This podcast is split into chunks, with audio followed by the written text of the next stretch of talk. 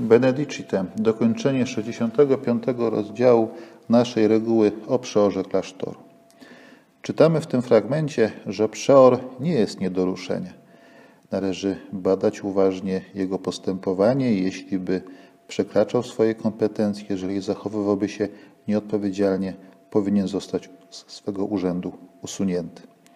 Czy myślimy w taki sposób o osobach sprawujących władzę? Czy my sami, którzy jakąś władzę sprawujemy, myślimy o sobie właśnie w taki sposób, że kiedyś będziemy musieli zdać sprawę z tego, co czyniliśmy, jakie podejmowaliśmy decyzje, w jaki sposób traktowaliśmy ludzi.